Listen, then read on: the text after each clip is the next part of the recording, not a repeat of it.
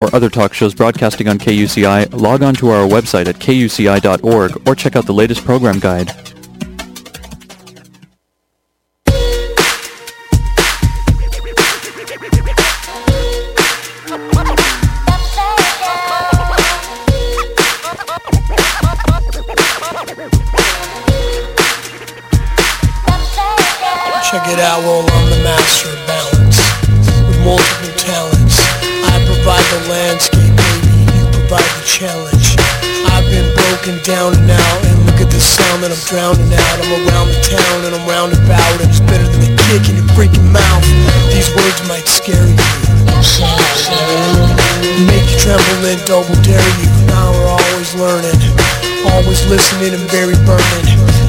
Checking the resume, two thumbs down is what they say.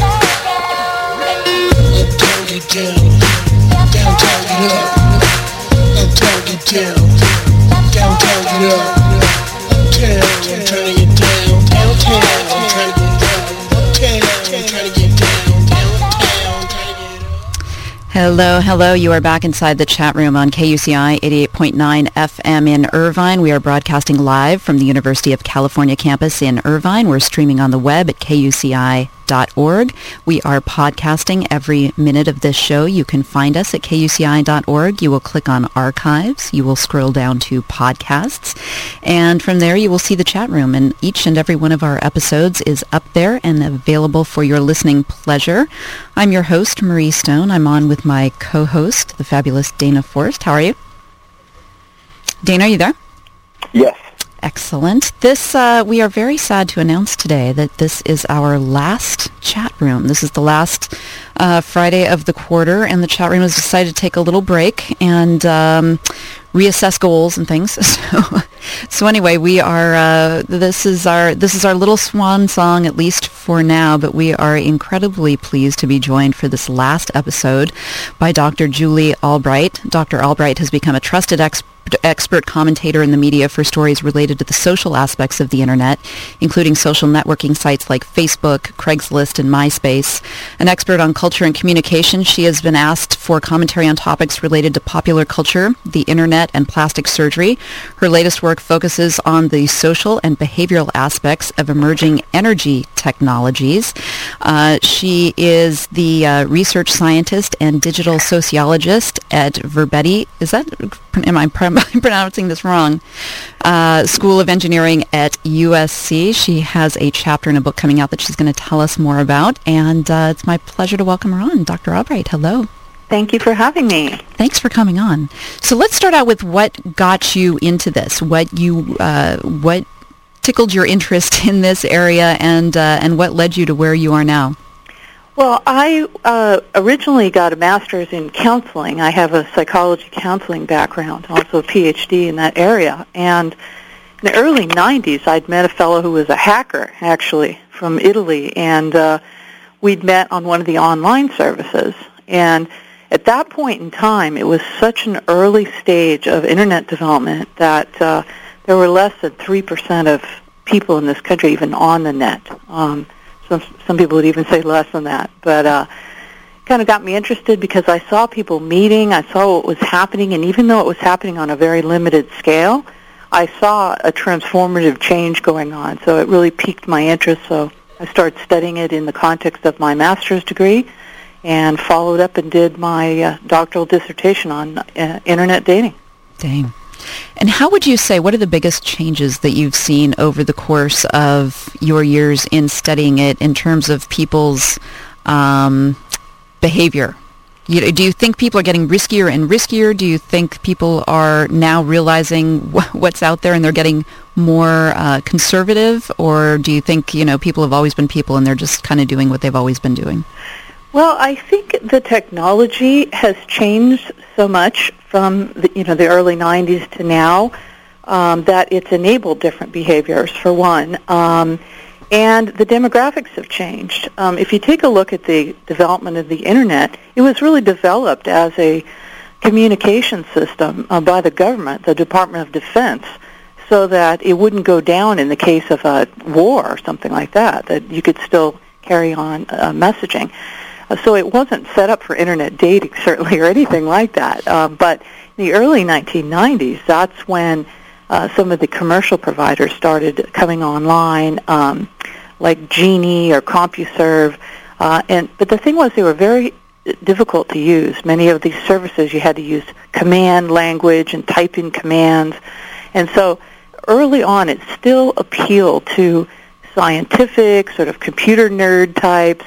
So originally there was a little bit of a stigma going on in terms of, you know, I met my partner online. People didn't want to say that because it seemed like maybe it was a nerdy thing to do. Mm-hmm. But uh, since that time, um, America Online came along in the mid 90s and created a graphical user interface where, you know, with one click, uh, you could go and navigate around, and they're the ones that introduced these chat rooms, which are really the predecessors to some of our more modern internet dating sites. Uh, they had names like uh, Big Beautiful Women or Married But Looking, and people would go into these chat rooms with specific themes looking to meet other people. Yeah. So uh, it still took some time to take off, but um, because of the development of that graphical user interface, um, it went from under, you know, 3% of the nation to AOL had over 10 million users, you wow. know, uh, by just after the mid 90s. So mm. it really made a big difference. Um, it started getting out into the mainstream. There was movies like You've Got Mail that helped to publicize it and things like that. So it's really changed in terms of who can access it and why. Right, right. It's it's funny to me because there still seems to be a uh, residual stigma attached to internet saying that you met your spouse or your boyfriend or girlfriend on the internet and i have no idea why that is but you know periodically i'll ask people how did you meet and they always seem kind of shy unless like oh you know well actually j-book or or not j-book but um the, what's the jewish j-date j-date mm-hmm. j-date mm-hmm. um and uh, it's interesting to me that people are still just slightly, um, I don't know, squeamish about it, embarrassed by it, kind of reluctant to, to say it. And I thought, you know, at this day and age, there has to be a huge percentage of people that meet that way. So what are you upset about? It's really it's really funny. Well, you know, I think one thing that's changed here is because you have so much more bandwidth, so much quicker speed connections and things like that you can do a lot more. Uh, for example, photos. You know, early on, people didn't even know what the other person looked like. So there's a lot of transference and projection that goes on, and uh, so I think in the early days that led to a lot of mystery and intrigue and excitement around these budding romances. Most of them were also long distance, by the way. Since there were so few people online, people you would meet would be in other states, other cities, even other countries. And sometimes people hadn't even seen uh, what the other person looked like before they actually met. So that was kind of interesting because it took so long to upload a photo or in some cases wasn't even possible. So some people would mail photos or or they wouldn't see the person and then sometimes that led to a big disappointment. One guy that I had studied in my dissertation that I interviewed said that the gal got off the plane that he was meeting and he looked at her and he said it was like a door slamming shut. Oh. so, you know, I think now you know, people are able to find out a lot more information about the other person prior to meeting. You know, photos, they may have seen, you know, a plethora of photos, even videos now, you know, by the time they've met the person face to face. So I think there's uh, possibly a little bit less of that uh, unknown factor, but there's still a, um, because you can uh, modify your image online, there's still a chance that people might misrepresent themselves or the other person might uh, sort of misread what the person's all about. Yeah, no kidding, no kidding. You are tuned into the chat room. Our guest today is Dr. Julie Albright. She is a research scientist and digital sociologist at USC. Uh, Dana, have you ever engaged in any internet dating? And would you like to share your stories here and now? I tried very hard. Yeah, have you? Have you? It's the complete reverse of what I'm used to, and I guess I'm interested if um, Julie has any idea of the demographics because I think from what I hear it is kind of geek based to an extent. Is that true? I it did used to be that, but um You know, I want to make mention of something that I, I think you'll find interesting. It is now, it's gone so mainstream that meeting online is now the number two most common way people met their spouses in this country. Wow. it's number three in Europe. And what's So- n- what's number one at work? Yeah, you work through friends at work, you know, these sorts of things. You know, church, you know, the traditional ways of meeting. Uh, but that ties into the demographics because if you at school, that's another one. If you think about it, who's online? Well, if you're in college, you know, you're surrounded by people you can meet and date, and that's typically what happens. But as people begin to age out of, uh, you know, school for one, they may have graduated high school or college, uh, and they may age out of the club scene. Where do you meet people? Suddenly, the pool begins to diminish, and uh, there's been more emphasis on sexual harassment in the workplace. So sometimes people don't want to meet there. There's less uh, likelihood of people going to church or some of these sorts of organizations these days, so people don't have that avenue. So uh, people have turned to online. So the typical dater now, uh, the most successful dater, I will say, is a woman in her 30s or 40s. That's the typical. Wow. Uh, and, and, and interestingly, many of these sites are skewed uh, towards women. So I think men have an advantage here in some ways. So the sites are skewed towards like so more women are members of online dating sites. than- Exactly, and some of them place it as high as two to one. And in fact, the older you go, the more likely that it's going to be a greater ratio of women to men.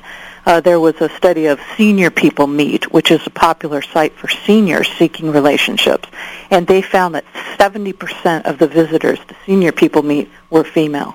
Wow, that's impressive. So, you know, if you're a guy, and it, that's a pretty good pool to fish in, I would say. Right, no kidding. I guess in the senior community, men die out earlier anyway, right? So the pool of men is right. diminished as you get older anyway. That's right. It's uh, it's interesting to me because I do a little segment on the show before this one, and we go through Craigslist. It's a much lighter show. we go through Craigslist ads, and the number of men advertising on in the personal ads of Craigslist. Out, I mean, I cannot tell you what it outnumbers the women, but it's it's you know fifty times the number of women. And interestingly, on Craigslist, many of those are seeking hookups or casual relationships. Exactly. And, and in that case, you do have a predominance of men. The only other case where you have a predominance of men are those sites that target homosexuals, like Manhunt or Adam for Adam, and those are, you know, gay personals, and those are the ones that are predominantly male. Oh, you can't imagine the number of gay personals on Craigslist. I mean, you couldn't get through a day's worth in a day. You know, there's just too many on there. Uh, but yeah, I think so. I was I was curious how many people use this as casual hookup versus using this as marriage. You know, and how how temporary the internet feels. Well, you know, I've done uh, several studies on this now. As I said, I've been looking at this for a long time. I did the largest uh, study ever done um, for Elle magazine with over 15,000 respondents. We've done a survey on MSNBC.com, and follow-up studies have also shown that I think is interesting. The number one lie uh, that men are most likely to tell on the internet is that they're single when they're married. Oh, Yeah. So, uh, and they're like three times more likely to be married if they don't have a photo on their personal ad. Because Right. then it's like, Marge, I saw your husband on, on the personals, you know. so then they can explain, well, my work is such that I don't want people seeing me. They'll come up with excuses like that. But uh, when you think about that, those those folks, and there there's a lot of them, uh, are out there oftentimes looking for for hookups. Right. But uh, in recent years, now they're starting to target that. This niche dating's coming out, the Ashley Madison site. I don't know if you've heard about that. I was just going to say, I think there's Yep. a dating site for married people, right? for married people seeking an affair, and they're overtly marketing uh, to that segment. wow. I think that's a, a really interesting uh, development, and that's been one of the main developments is really target segmentation marketing to smaller niche dating sites. And can you tell which of these sites is the most, A, the most popular, and B, the most successful? I don't know exactly how I'm going to measure success, but, you know, most, uh, most people coming out of it with, with, with what whatever their goal was. Well, I, and I think that's a really important distinction that you're making. What is your goal? I mean, is your goal a casual hookup? You know, that's one thing. Is your goal a marriage relationship? That's something else. And I think you know, going to different places for those different reasons, you know, makes sense. Um, the most popular site is Match.com of all things, um, and they're one of the, one of the biggest. Um, so you know that that could be anything from casual dating to looking to a more serious relationship. But um, uh, the thing about it is, I would say sites like eHarmony.com, those are overtly targeting people that you know meet your soulmate. You know, they're looking for serious relationships. In in fact, uh, I've been a research consultant with eHarmony. Uh, they actually it takes about four hours to get through their uh, survey to even get on the site. I was so, going to say I didn't know it was mm-hmm. that long, but I knew there was mm-hmm. some massive intake that it is, and and uh, and there's good reason for that. They're trying to match people up in terms of personality matches and and qualities that have been found important to long-term happily married couples. So that's why they take such a detailed assessment of people going in. But and again, those are people looking for a more serious relationship. And how well does that work? Well, it works pretty darn well. Uh, at this point, you know, last n- numbers I heard from eHarmony they had about 500 marriages a day coming out of there. Wow. So yeah. Okay. So uh, they keep their uh, subscriber figures pretty uh, pretty quiet, but uh, you know they've been very successful in uh, in doing what what they do. Uh, the original idea was to lower the divorce rate by matching people on qualities so that they're more compatible going in. So maybe they'll be less likely to get divorced. So. That uh, that was going to be my follow up question: mm-hmm. is how well these people fare in marriage, and whether because I have to say, pretty much every man I've dated, including the man I'm married to, would probably not have passed whatever the test is that I wrote down on a dating scan site. And maybe maybe that's good, maybe that's bad. You know, I don't know. are you saying you two are very different individuals? Yeah, or you know, what I maybe what I wrote down at 26 when we married is not what I'd write down at 42 now, you know, yeah, or right. who knows. But right. I think it's a really interesting notion to go into something that you usually go into sexually and um, yes. chemistry wise and go into it really methodically with, you know, goals in mind that you don't necessarily articulate until you're months into a relationship? Well, I think that I think you're hitting on probably the most important thing that's often overlooked. And you know, people say, "Well, I don't know about online dating. It seems scary or it seems like people might lie about themselves." But think about this now it sort of turns traditional meeting and mating and courtship on its head.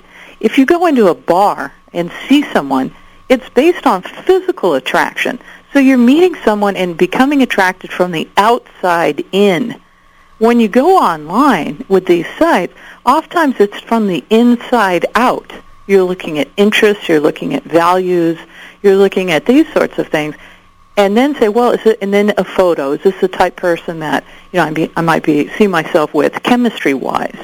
So you know that's not necessarily a bad thing. No, no, I think it's actually a really good, healthy thing. It's uh, it scares me as to what was happening 25 years ago. I think it's it's probably a good exercise for everybody to go through, even if you're with somebody over time. To, to you know, I'd be fascinated to see one of these questionnaires I, I guess I could go get one and uh, fill it out with your with your partner just to see how you how you match up. Well, you know, uh, there's been a lot of research on uh, successful relationships, long-term marriage. You know, what what are the factors and and you know things like similarity in background, uh, similar values, uh, ways of communicating, intelligence, sense of humor. These are the kinds of things that really pan out in the long run. And, you know, oftentimes that physical chemistry uh, might wow you in the beginning, but six months in, a year in, you might say, gee, I really don't share the common values with this person or the common interests with this person. I really, I really don't have much in common with them, actually, when that physical glow kind of dies down a little bit. Right, right. I'm going to let Dana jump in here in a second. The, the last question I'll ask before I do that is about whether or not you think there are more, I don't know if marriages have increased as a result of internet dating or, you know, people are at least involved in some sort of happy dating partnership. Because I'm imagining, you know, in the 1970s, pre-internet, more rural communities where you were just with the people who were in your geographic vicinity, Right. whether or not this is resulting in m- more people being together than would otherwise be single. Well, you know, it's kind of a complex uh, question in some ways, but I'll, I'll try to unpack that a little bit. You've touched on a couple different interesting ideas. One is uh, it, people always say, well, geography doesn't matter anymore. You can meet anybody anywhere. But the studies I've done have shown that most people meet someone within a 75-mile radius. Okay. So even though the possibility is there uh, to meet anyone anywhere, it's not really what people pragmatically do. They might meet, see someone online in New York and say, "Gee, that person looks attractive," but that means a long-distance relationship, and I really don't want to do that. right. Um, Right. in terms of more people, an, an, another interesting marker in time here was September 11th. After September 11th, many people were so thrown off by the events and so shocked and upset that they sought the comfort of a relationship. And these online dating sites saw, some of them saw a 150% increase in subscribers after that date. Wow. So a lot of people went to the internet and thought, gee, you know, they reassessed their lives and they wanted that comfort and that support of a partner. So that's when it, and that's when some of these sites really took off. Interesting. Interesting. Dana, you want to jump in? Yes, Dr. Albright, tell me how accurate this statement is. Online dating is arranging your own marriage to the opposite sex to the opposite sex version of yourself. Well, that's an interesting idea, um, and that may be true in many cases. uh, you, I, I like this idea of arranging a marriage. Um, I think one of the most interesting and, in some ways, uh, you know, just amazing to me, fascinating thing lately to come about is these arranged marriages uh, amongst Indian families. They're going online now. Really? I have a son at Harvard, and he's of, of this cast, and this and that, and this is, and they're searching for people to match their children with using these new high-tech techniques. I think it's amazing. That's funny. It does seem like it's um, it's designed to. I I mean, I wonder how honest people can be with themselves on these questionnaires about what they really want or what they what they think they want, but what they couldn't really live with. You know what I mean? if Yeah. you like to think you're a better person than you are, when you know, you know, I'm going to sit around and talk about philosophy and. Well, uh, you know, and and there's a little phrase for that that's that's been used, which is that that people selectively self-present. They present themselves in a way that they think are going to be attractive to other people.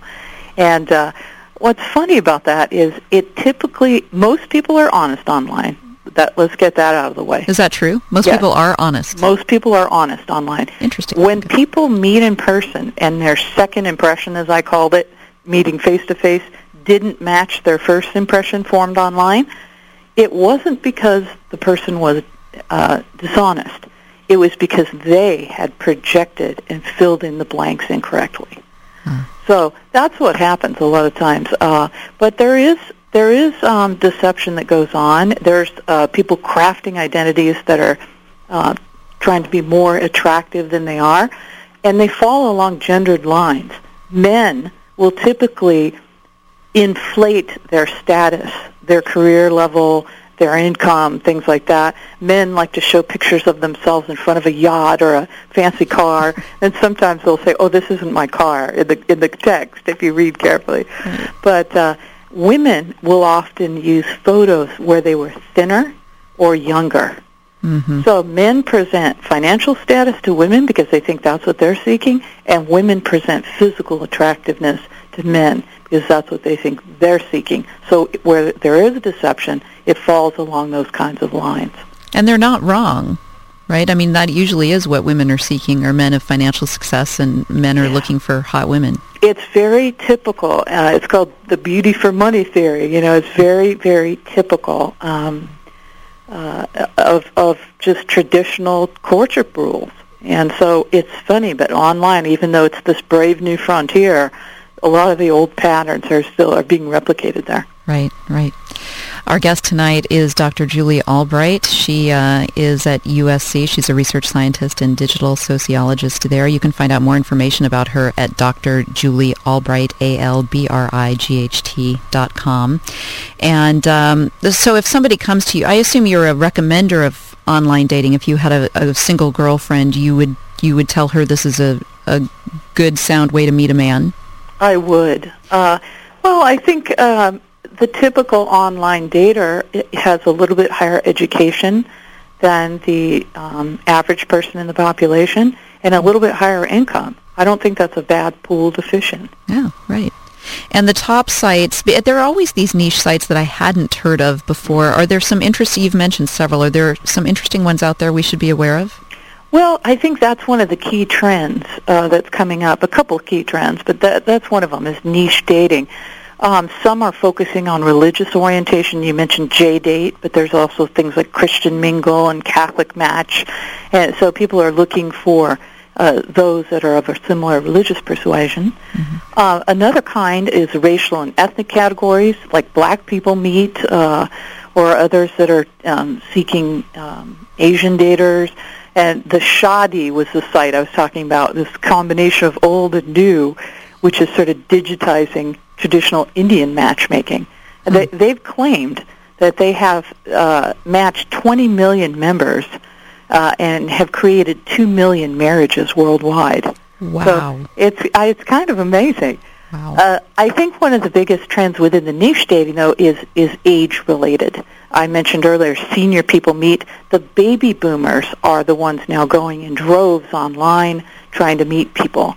Uh, there's also sites um, that relate to age, uh, specifically intergenerational dating, like uh, Cougar Life. They're, are seeking cougars and cubs, you know, older women, younger men that want to meet up online. Uh, so I think uh, those are kind of uh, kind of interesting. And and lastly, in that category, uh, and one that's been very controversial, are ones where people are seeking affairs or financial arrangements uh, uh, targeting sugar daddies and sugar babies. Uh, mm-hmm. Uh, one of these is called SeekingArrangements.com, where uh, you know women say, "Well, I'm here if you want to support me," and the men are typically married and are looking for something on the side. It's sort of a no strings attached, no hassle relationship. You know, it's all about the money, and, and that's out there in the beginning. So it's attractive to some people. Right, right. Before we switch to, um, I, I kind of wanted to focus first on internet dating and then on internet infidelity. Um, so before we switch to that, Dana, do you have any follow-up questions on internet dating? I do. Could she elaborate on when she mentioned online dating kind of uh, helps people match up on values? I wonder if that's as true as they match up on interests.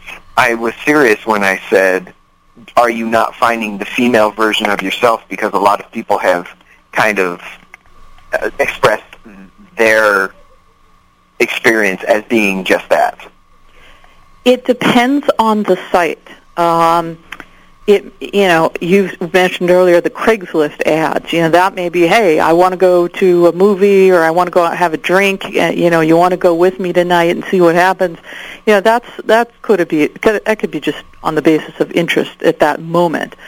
But sites that uh, you could sort of think of them as a food chain. You know the the more sophisticated sites that match people up on many qualities like Chemistry.com or eHarmony these are the ones I'm talking about that really match on things like values and interest and things like that. So it depends on the site and what their focus is, but um, these are the kinds of things that are, are coming out in these sites that match for long-term relationships. Anything else, Dana? No, I'm good. You're good. You're good. Yeah, you know, the general notion about Craigslist is you, if you answer an ad on Craigslist, you're going to end up in a body bag is that, is that generally true? yeah, that that may be the case. I, I actually wanted to mention before, before we switched off. You're bringing up one more interesting, you know, the body bag notion, but uh, one more change is in the wind, and that has to do with smartphones. Uh-huh. Smartphones are GPS enabled, meaning that you can, you know, find your location, you know, with the phone. There's new sites now that are popping up on apps that are matching people based on location. It's called geosocial dating. So you can say, well, here I am in a bar, and then it'll track out who's near you or even in that bar. So this is more focused on hookups typically, but these are these kinds of apps um, like Grindr or Skout or Mm-hmm. Meet Moi now. These have been popular with the 20s crowd. It's kind of a new trend coming up. So it's sort of instant gratification. Meet me, I'm right next door. You know, here today, gone tomorrow, and you know, we'll see where those relationships go. Are the 20-somethings into more hookups than... So my... Yeah, I'm, you know, 41, 42. Are the are the 20-somethings more into hookups than my generation was? Well, I'll tell you, I I was fascinated. Uh, I did a study with my uh, friend and research partner over at eHarmony, uh, where we looked at you know what people were doing, what they thought about you know courtship. Why are you going online? What do you seek? And one of the most fascinating things, you would think that the younger generation, being sort of post-feminist, grew up in the digital era, you'd think they'd be very progressive um, in in terms of what they were seeking, you know, gender equality, you know, all these things.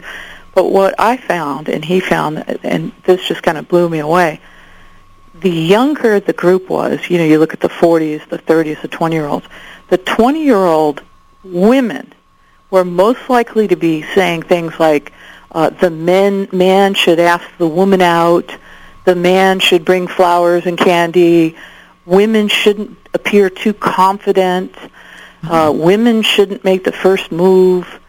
So it, it turns out that these younger generations are, uh, it's almost, and, and yet the men were the opposite, by the way. The 20-year-olds on, in the survey, they said it's fine for a woman to ask us out. We like that.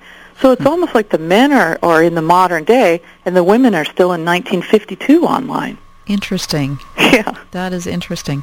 surprised me. Yeah, yeah. I just didn't know. I mean, I grew up in the, you know, j- post-AIDS, you know, so I was kind of 12 when AIDS came Yeah. out, so everybody was petrified Yeah. and um, you know, we had access to the pill obviously and things Ah. like that. But we were we were a jumpy crowd, I think. Well, I think that's it. And there, and the media being so hypersexual, you know, music videos, popular culture, you know, you get this notion that it's just this hookup culture. But uh, in fact, there seems to be some sort of throwback to a more romantic, if you will, notion of, of courtship between men and women. Ah, nice. You are tuned into the chat room on KUCI 88.9 FM in Irvine. We are on with Dr. Julie Albright. You can find out more about Dr. Albright at her website, drjuliealbright.com. Did you know there's an American Girl doll named after you? Yeah, I, I'm. Uh, I have my own uh, action figure. You do. you do. When I when I googled you initially, I said, "Hey, look at that. How how great how great a thing is that?" So before we switch to the infidelity discussion and online flirting behind your spouse's back and the problem Yeah. that's become, Yeah. um, I guess I should also mention online. I'm wondering if if all of this, in light of our recent discussion, is leading to more rapes and sexual um, batteries and things uh, because of these. I mean, it's it's a little terrifying to have your phone as your GPS unit, so that you know these these guys can find you wherever you are. They know you're probably alone. Um, is this raising rape rates and, and date rape rates? I haven't seen any studies on that, but I will tell you that there have been some anecdotal indications that particularly young women are a little bit leery of these geolocation type um, dating apps because of just because of that the the stalker quote issue. Right. Uh, so there is a little bit of a little fear because I think it it takes the control out of your hands. You're now, you know, a dot on a map that somebody can come find as opposed to you're seeking somebody out and you're emailing back and forth and checking them out first.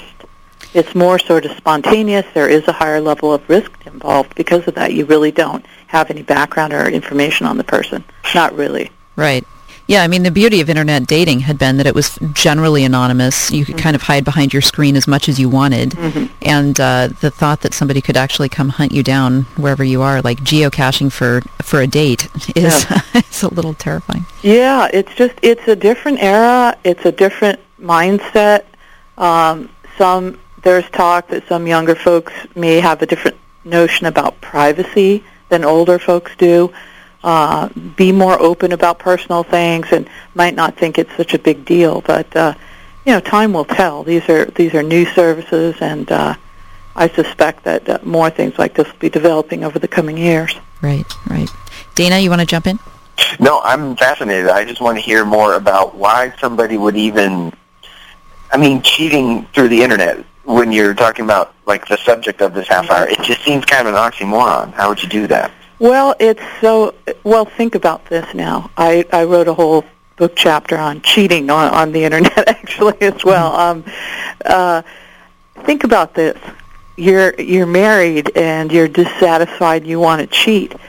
How easy is it to be in the den looking at internet sites and contacting people? You know, let's say it's some fellow. The wife thinks, oh, he's in there working, and he's actually, you know, perusing internet dating sites. So it's a way to sort of sort of get. A, well, now you don't even have to do that. You can do it on your on your smartphone. So it's a way to sort of be there and not be there at the same time. You can retain as much anonymity as you want. As I said, you may not put a picture up, but you can put an ad up, and then people might respond, or you might respond to people. Um, the number one lie told online is by men saying that they're single when they're indeed married. So. And the number one lie told by women is that they're 100 pounds li- lighter than they really are. yeah, exactly. I'm wondering uh, if what happens in your psychology vis-a-vis the internet, that if there's something in, in the the male or female psychology, I guess, that makes it easier to cheat because you're not sitting in a bar hitting on a woman. If there, if the door to entry gives your psychology a break, and kind of tells it it's okay until you get so far down the path that you're yes. like, well, I already crossed the line. So yes, yes, and I, this you, that's a, you're hitting on some really important points right along. That's reminding me of things as we go. Men and women have a very different. Uh, this is really critical. A very different perspective on online dating and whether or not it's cheating uh, I've done surveys on this and said, well, is it an affair if you're, you know, flirting online with somebody? The men are more likely to say no than mm-hmm. the women, and the women say it's an affair. So the men may see this as kind of a fantasy world that doesn't really impact their marriage, and they may sort of get involved in something without even realizing uh, how far it's going. Um, so where's the breaking point for women? If you're having um, any sort of email exchange with another woman, that's where they cross the line. I, I, feel like it's an emotional cross of a line, obviously, rather than well, a physical. Well, that's one. it. And there's yeah. there's notions of that too. That that women are more concerned with emotional infidelity, like you're talking about that bond that's being created there, and men are more concerned with sexual infidelity. Mm-hmm. So um, I just one of the aspects of the internet I think that's really most prominent here is the idea that it provides uh, an immediately available pool of availables to choose from. It's a very big pond, and you can fish in it uh, as anonymously as you want to. You can poke around, and many people that are going to leave a marriage, for example, often have a partner. It turns out before they've, you know, really left. So they may sort of put their toe in the water. Let's see what's out there. Am I still attractive on the dating market? What does it look like now? Hmm. Who's out there? Who are they better than the spouse I have now, or, or not as good? So that's one thing that me, people may be doing is using that internet dating to sort of assess where they stand in the dating pool. That's that's smart move, I suppose. I've also heard about Facebook breaking up so many marriages yes. these days and getting in touch with you yes. know, high school sweethearts and things. Well, that's I was going to bring that up. That's the really interesting um, latest development. I think is social media, and at first people were not using social media for romantic dating. It just wasn't happening. It was friends, people you knew, and that's kind of how it's been. But what's going on now is, it turns out, people aren't meeting someone new.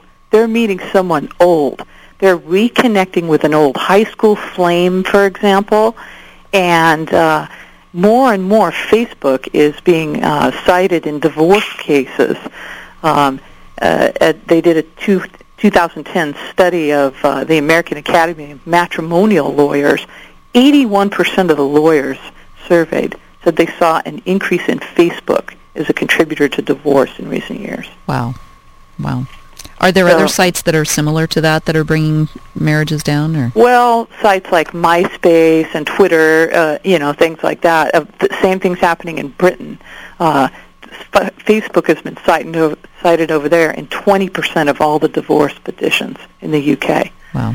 So, uh, you know, that's what's really going on there. So it, it's not that uh, people are meeting someone new. It's that they're reconnecting with old high school people or maybe someone they had a crush on and they were too shy to talk to in high school. Now they can hide behind the computer screen, have a little bit more boldness maybe in approaching that person. Right. And uh, next thing you know, they might find themselves in an affair. And we keep talking about men in this regard, but I, you know, Mhm. I assume men are flirting with somebody. So I assume That's women true. are just as uh, guilty of these uh, acts as men. Well, that's true. Um, they sure are. Uh, it's just that men are more likely to do it uh, online, more likely to be on there lying about it, uh, seeking seeking people, and I- and I think it may be that you know men are, are maybe looking for these sort of hookups um, and using the internet to do it. Right, right. You are tuned into the chat room on KUCI 88.9 FM in Irvine. Our guest is Dr. Julie Albright. We are talking about internet dating, internet cheating, internet flirting. Um, Dana, you want to jump back in? Yeah, Dr. Albright, if I'm hearing you right, it's not so much the traditional idea of cheating as it is kind of the precursor to cheating. And the major problem is that they don't work on their own relationship, rather they just go shopping again. Yeah, I think that's a nice way to put it, actually. And uh, it's so easy to go shopping in this environment uh, and do it in a way that you think won't have a negative impact on your home relationship. But, uh, you know, you're, you're spending time and energy. You're draining it away from that marital relationship rather than working on that. So, you know, it's bound to have some kind of impact. And, and the spouse often picks up on something. The wife, for example, might pick up something's going on. A lot of times you'll see people, you know, hacking into accounts to confirm their suspicions, be it email accounts or Facebook accounts, uh, to see what's really going on or you know, they'll see an increase of postings by some certain person and get a suspicion. So sometimes there are signs and clues that, that can be read in the digital atmosphere. What, what's the impact of this on children in the house? I suppose one, you see your parents addicted to the computer all the time as they're screaming at the kids to, you know, put their phones down and not text at the table. Um, but in terms of, you know, if you had a, a parents who were divorced in sort of a typical way versus parents who divorced in an internet cheating scandal, is there is there kind of any difference in the psychology for the kids, or is it just all devastation no matter how it comes? Yeah. Well, I think it probably is the same sort of outcome no matter what the genesis of it uh, is. You know, if the family is going to break up and change, uh, you know, it's going to have an impact on the kids, uh, certainly. But, uh, you know, it just, it makes it so much easier. I think that's the difference now. The, the difference really is this, is think about if you're in maybe a small town, uh, you're a married guy again, let's say you're a married woman, are you really going to go down to the local bar, singles club, and walk in there and try to meet somebody? You know, someone's likely to see you. It gets back to your spouse. The online setting has made it so much easier to do it surreptitiously, you know, under the cloak of anonymity of the internet. And uh, so it enables people to try things out, test the waters, check things out, maybe without being found out. So I think that's that's really why there's such a draw there. And again, this huge pool of single or, or willing availables, uh, it just makes it so much easier. You wonder how people had affairs in the 1960s, you know, without cell phones. I mean, now you've got a payphone and you've got a... Well, in fact, that's another aspect that's that's I think very fascinating. Not only an affair, but because of cell phones and because of digital technologies, now you can have multiple affairs. Oh, yeah. There was a, a fellow who was uh, in the army, I think it was, uh, and turns out he had 50 fiancées.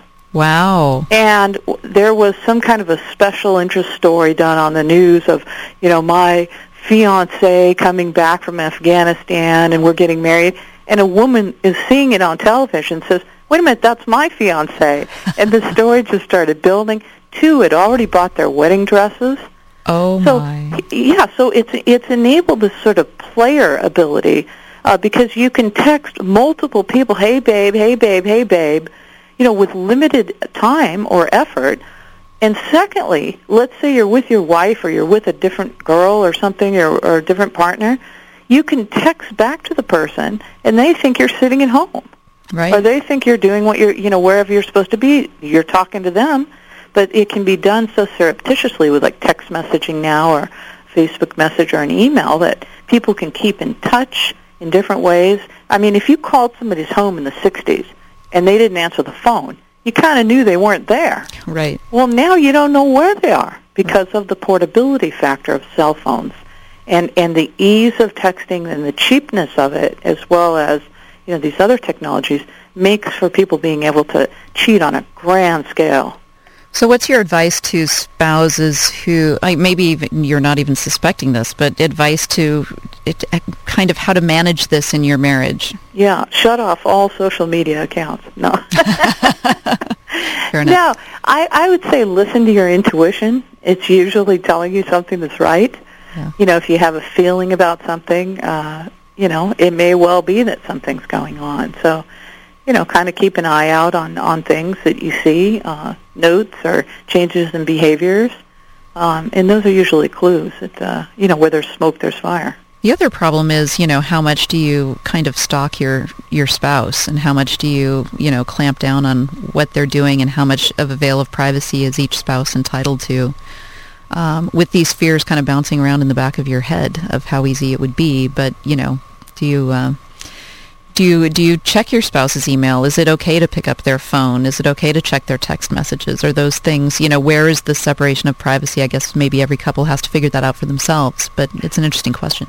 Right. Uh, well, you know, I mean, we know again, it, you know, infidelity isn't uh, new. You know, this is something obviously that's been going on since the beginning of time. But uh, you know, this whole com- computer communication and cell phones, it's just enabling you know new ways of carrying on these kinds of uh, affairs. Right. Um, so you know, I really think that uh, you know, it just it's just sort of changing the game. Again, the ease of availability, the the surreptitious nature, the way that you can carry on without people really knowing.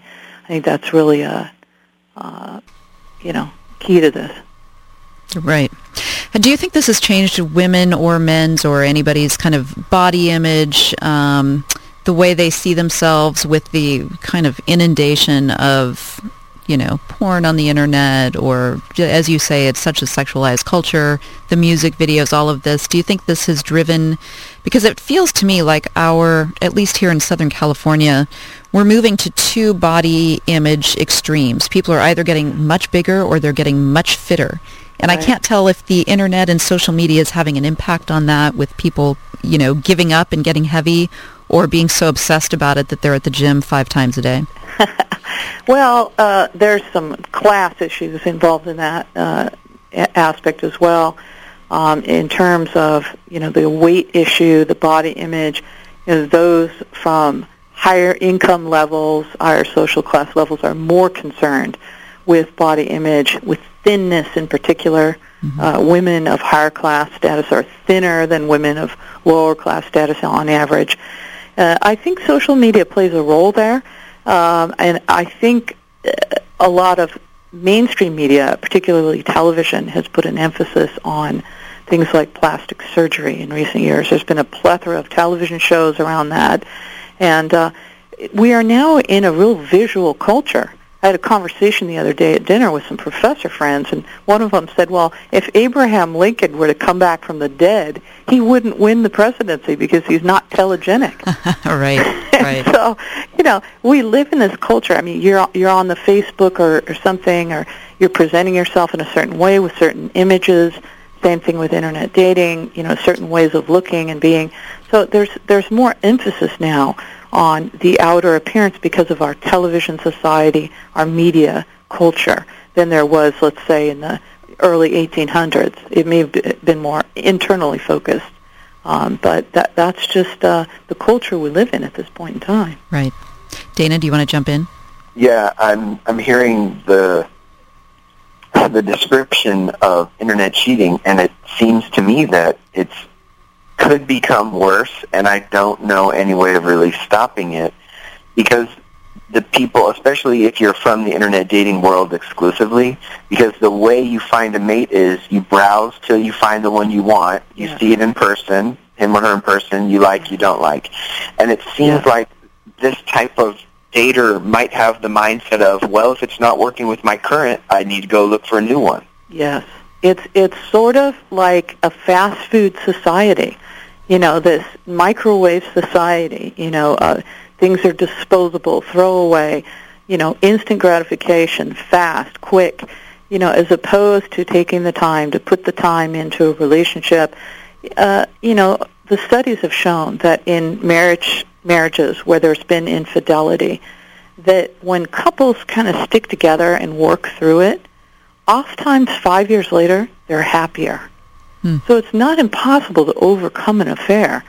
But uh, I think that you're you're hitting on something. It's it's really sort of another aspect of of our culture that you know rather than putting the time and the work in, people want something instant.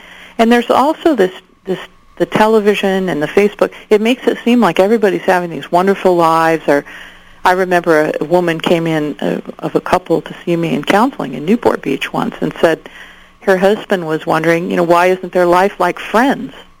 You know, with all these zany things happening and people popping in, and and and that's it. They look to the media culture for these models of what their lives should be, and uh, you know, some of these models are pretty glamorous, like. uh the housewives of Beverly Hills or New York, you know, people doing all these glamorous things and living in mansions and you know, traveling and beautiful clothes.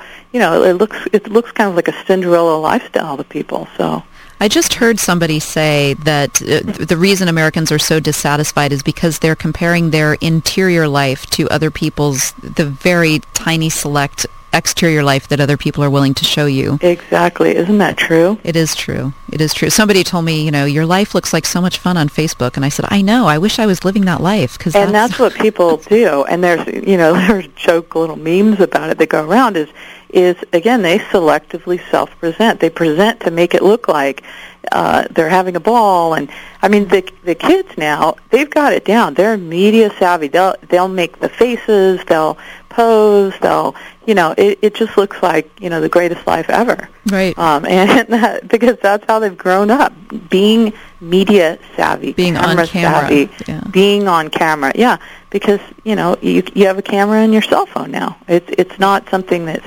unusual to carry around. So It's different. true. It's yeah, you're right. How how well documented this every every aspect of your life is on uh, and publicized, documented and publicized is Well, and and I think that's really one of the final uh, notes notes on this conversation is that uh, there's going to be a new um, site coming out where um, you know everything that you do online, be it on uh, on Amazon.com or on what movies you rent on Netflix, all these things are are stored in databases, and so they're going to try to match up um, people not just on the little forms they fill out, like you said, but on their film choices, on their things they've purchased, on I mean, think about that. This, one site's coming out called The Complete Me, and and they're going to go and start data mining to create what they think is a more nuanced profile of people. But I mean, so you, you brought up something like uh, something you might have done at 26, you might not do at 42. Well, data mining, you know, it doesn't have that kind of discernment. So you may have rented, you know, some crazy movies when you were 26 that you might not be interested in now, but that may fold into your your profile today. So the thing about the digital world is you cannot anymore escape your past. It follows you forever, and I think that's really the big change. Um, and and how that's going to play into this matchmaking market is going to be very interesting. very interesting. Yeah. Tell us, uh, you have a book coming out. Tell us about that. Well, You have I'm a chapter working on book a couple of different um, things. Uh, one is uh, a book chapter on flirting, cheating, dating, and mating in a virtual world, coming out this year in Oxford University Press, and it really looks at you know, the history of internet dating and some of the key findings and talks about where we're going in the future. That's great.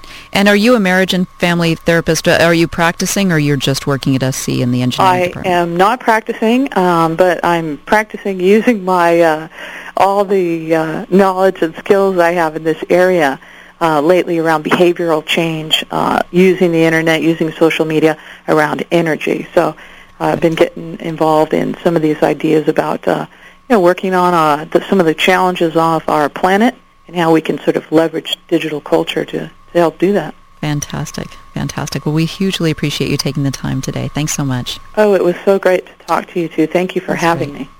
That was Julie Albright, Dr. Julie Albright. You can find her at drjuliealbright.com. More information about her there. That was our uh, that was our last show, Dana. Yeah, she's on Twitter too, just uh, FYI. Yeah, Twitter, Facebook, you can find her uh, you can find her all over the place. So that's the time we have for today. You can find podcasts of this show like I said up on kuci.org. You can click on archives, scroll down to podcasts. They are all there. And um, we will keep them uh, those will always be up and we will update our Facebook page if uh, the chat room makes a comeback someday. But until uh, next time, Andy Vasoyan is coming on next. Stay tuned for that and keep yourself tuned into KUCI 88.9 FM in Irvine.